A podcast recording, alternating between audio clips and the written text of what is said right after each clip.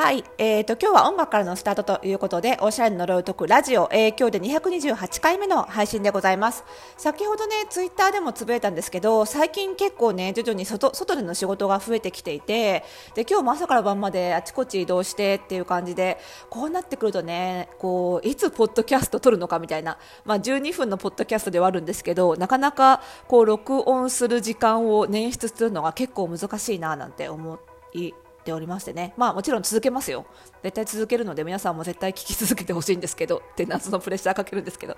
ね、なんですけど、いや、このポッドキャスト、そもそも去年の5月ぐらいからスタートして、なんでこれまでずっとステイホーム期間中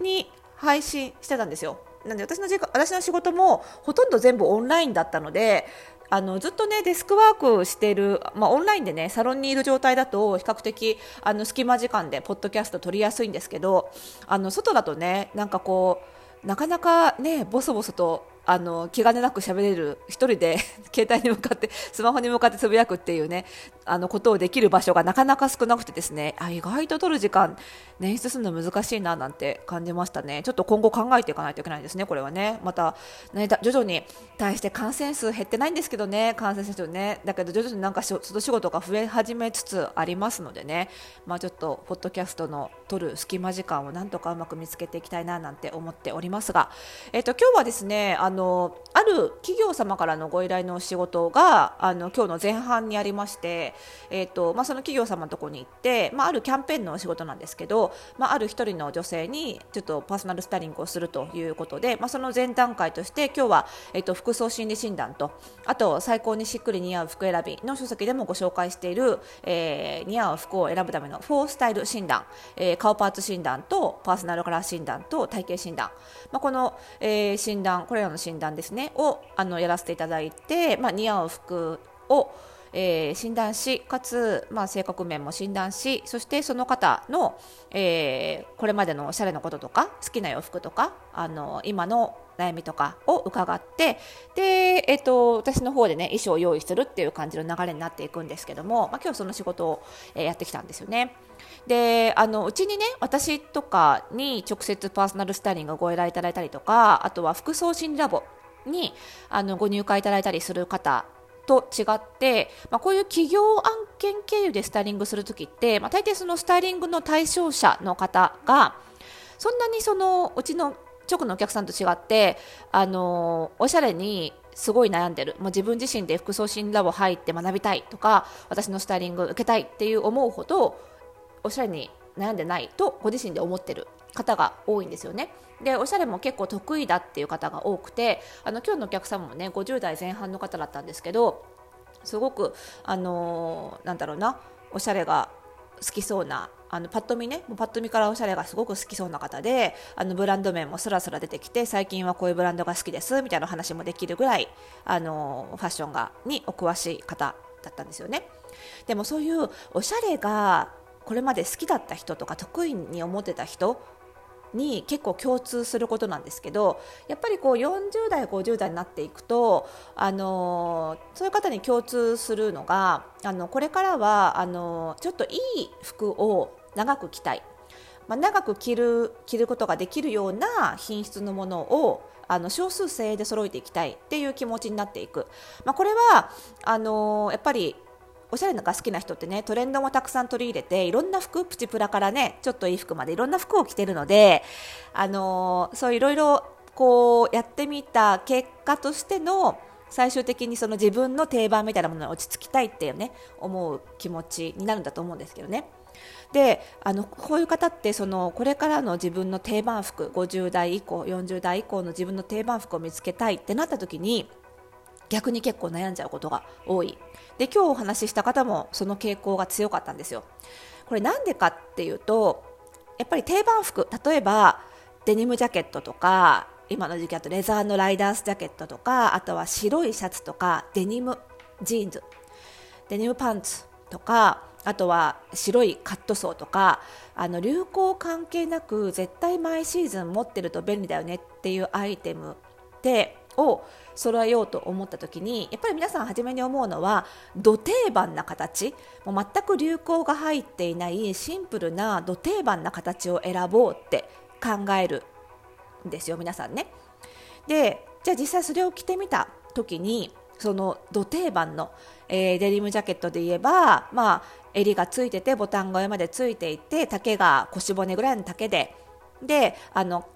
サイズ的には大きくもなく小さくもなく、えー、濃いインディゴブルーでみたいなそういうデニムジャケットを買った時に実は土定番だからといって自分に似合うわけではないわけですよね。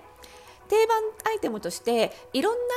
ファッションアイテムに合わせやすいつまり服同士の合わせやすさはもちろんあるんですけど服同士がコーディネートしやすいことと自分の体型顔立ちあとは色素に似合うかどうかっていうのは別問題なんですよなので定番集め始めて集め始めて初めてあ私ってそういえば似合う服何なんだろうって悩んじゃうおしゃれ好きな方って結構多いんですよ。というのはこれまでその土定番にああんまり着てこなかったその時期その時期のトレンドアイテムを好きなように着てきたからこそいざ定番アイテムを集めようと思うとあれ？どうやって選べばいいんだろうって分かんないっていうことが結構起こりがちなんですよね。で,、あのー、でその長く着ようと思うからちょっとねいいものを値段の張るものもねこれ自分に自分の感覚での値段の張るものですけどを買おうと思うとますます肩に力入っちゃってなんとか長く着れるもので自分が着てしっくりくるものでなんて思ってるともうずっと買えないみたいなことが結構起こるっていうことなんですよ。でこれねあの顔パーツ診断4タイプに分かれるんですけどこの中でもど定番のものが似合うタイプって4分の1なんですよ。でパーソナルカラー診断でも4分の1で体型診断でも4分の1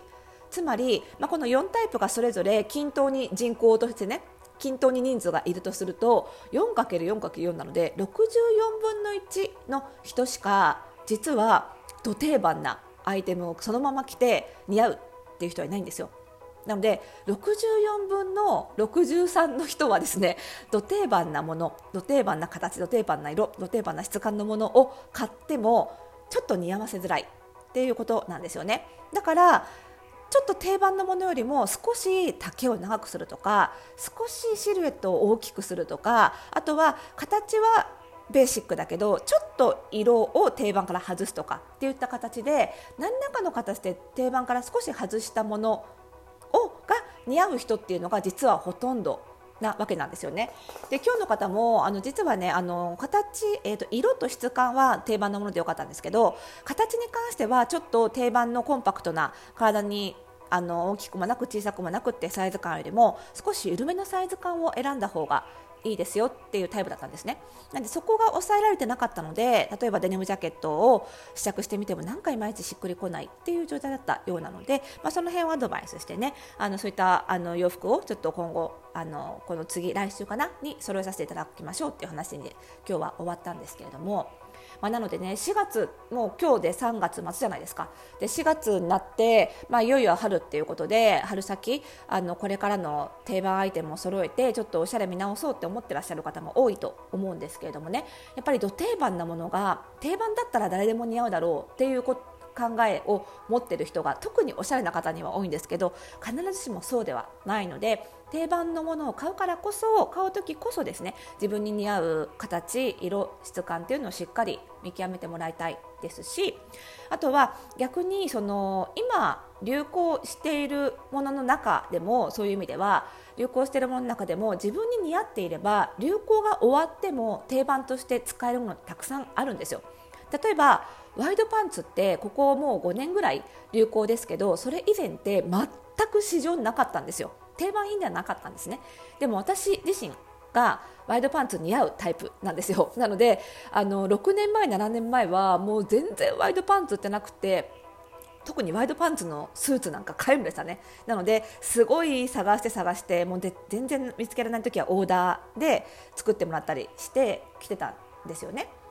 なのでそのできてたんですけどその時は流行じゃなかったんですけどやっぱり似合っていたので私にとってのパンツの定番っていう形でワイドパンツはずっと履き続けられているんですね。